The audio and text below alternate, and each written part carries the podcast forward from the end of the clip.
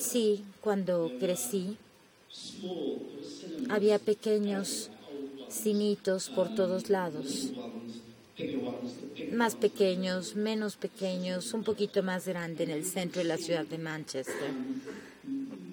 Y uno podía ver ahí películas con el tiempo, si te lo permitían, ¿no? Porque cada cine tenía un programa mitad de la semana y otro programa la otra mitad de la semana, otro programa para los fines de semana. Y proyectaban todo tipo de películas viejas, era muy barato, entonces si te permitían, si te lo permitía el tiempo, pues podías ir, por eso desde muy jovencito yo empecé a ir al cine y me sentí fascinado por él. Pero lo que tú mencionas es un momento particular que viví cuando tenía 12 años de edad. Nevaba muchísimo, hacía mucho frío y era en diciembre de 1955, estaba yo en el funeral de mi padre. Él murió, había muchísima gente en mi casa, casi no podías caminar. Ya había habido alguna pelea familiar por algo, ya saben, siempre pasa así durante los funerales. Y había un viejo que eh, tenía la nariz muy larga y algo le goteaba, porque pues hacía muchísimo frío, ¿no? Era un clima típicamente invernal, la gente tosía, estornudaba. Mi abuelo había sido un personaje muy, muy importante. Y recuerdo haber pensado, qué maravilloso esto es realmente maravilloso. Yo quiero hacer películas de estas cosas. Quiero hacer películas de ese, tipo de momentos, ¿no? De ahí, de ahí surge. Bueno, si me lo permites, el ataúd, el ataúd es un objeto muy subcinemático. Bueno, la muerte es un tema muy cinemático de hecho. Muy cinematográfico. Sí, cuando hablabas, por supuesto, recordaba yo la película de Bergman, Wild Strawberries, Fresas Salvajes, la visión que este viejo doctor tuvo justo antes de recibir su título. Pero muy, muy pronto, cuando, cuando creciste un poco más, decidiste irte de Manchester. Bueno, la verdad es que yo y alguno de mis compañeros pues no nos pudimos ir lo suficientemente rápido. Nos hubiéramos querido ir antes. Saben que Manchester es muy famoso por el romance, por todo, todo el movimiento musical que se dio ahí. Recuerdan la popularidad que adquirió Liverpool, por ejemplo. Pero en los 50 todo se remitía a Londres, todo se estaba descubriendo en Londres. Y como les dije, esto se dio en el momento en que yo fui a Londres, me fui a Londres. En un principio me fui a Londres y tuve la suficiente eh, suerte para recibir una beca para la Escuela de Arte Dramático y de hecho em, me gradué como actor. Nunca quise ser actor, pero sí quería descubrir, quería encontrar eh, o saber, mejor dicho, de qué se trataba. Quería hacer lo que hago, creo, no inventar cosas, inventar películas y teatro. Es que es, es lo que hago. Quería inventar y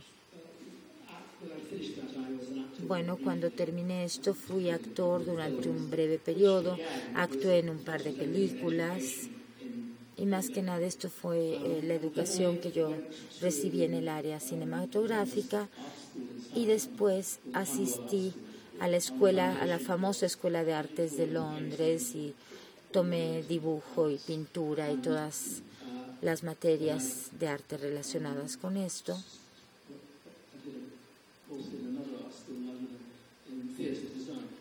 Después trabajé en diseño de teatro, pero lo más importante, fui a la Escuela de Cinematografía de Londres, a la London Film School, donde tú fuiste, donde nos conocimos y nos hemos encontrado con muchos, muchos compañeros.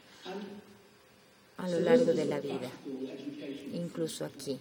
O sea que esto es en cuanto al, al aspecto académico. Esta fue mi formación y cuando yo mencioné las breves palabras que mencioné hace un momento, lo que quería decir es que para mí lo más importante es compartir las ideas creativas con aquellos que no han tenido acceso a esas ideas creativas. Así lo hice en Manchester. En primer lugar, la gran revelación, como yo le llamo, fue el descubrir la cinematografía o el cine más allá de las películas hollywoodenses y estadounidenses. Fue una explosión de experiencias las que viví en el momento preciso en el que llegué. Bueno, además de que acababa de descubrir a Bergman en el cine, también pude ver a Buddha Suf de Godard, Viridiana de Buñuel. Esto fue al mismo tiempo. El primer filme de Casavetis, Castillos, que es muy interesante en retrospectiva porque, pues, claro, de aquí me llegó esta idea de colaborar con mis actores, de hacer improvisación. Claro, esto lo retomaremos más adelante. Sí, por supuesto. Y bueno, también hubo un momento que fue clave, que fue muy importante para el cine británico. Hubo una explosión de eh, y lo que se conoció como la onda, la nueva onda o la nueva ola británica, como What Happened Saturday Morning. Yo crecí en ese en ese mundo de la clase obrera del norte y fue revelador ver una película en donde mostraban esta, esta vida, este tipo de rutina y entonces incluso en mi infancia pues yo iba al cine, veía las películas y pensaba, ¿no sería maravilloso si uno tuviera una película en donde los actores fueran como gente real? Porque no, la, no lo eran entonces, ¿no? Por instinto eso pensaba yo. Y a medida que pasaron los años, empezamos a ver nuevo cine, esto fue en la década de 1960, y la nueva ola o nueva onda británica, la British New Wave, fue muy estimulante para nosotros o para aquellos que pensábamos en hacer ese tipo de películas o en tener otras posibilidades y otros actores en nuestras películas. Casi todas ellas eran adaptaciones de libros y obras de teatro, de novelas y obras de teatro. En tanto que con la famosa excepción de Jules Jean, que fue también una adaptación de una novela que bueno, de hecho la película fue mucho mejor que, que la novela. Lo maravilloso de esta fue que tomaron a la gente, la sacaron a la calle, o sea, hicieron la película de una manera muy directa en el mundo real. Y luego, por supuesto, hubo una ronda de lo que es la historia del cine, la revelación que descubrimos, el cine ruso, el neorealismo italiano,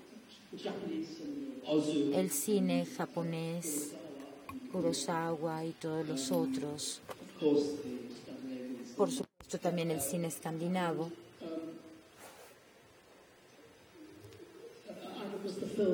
Y por supuesto también las películas, aquellas películas particularmente que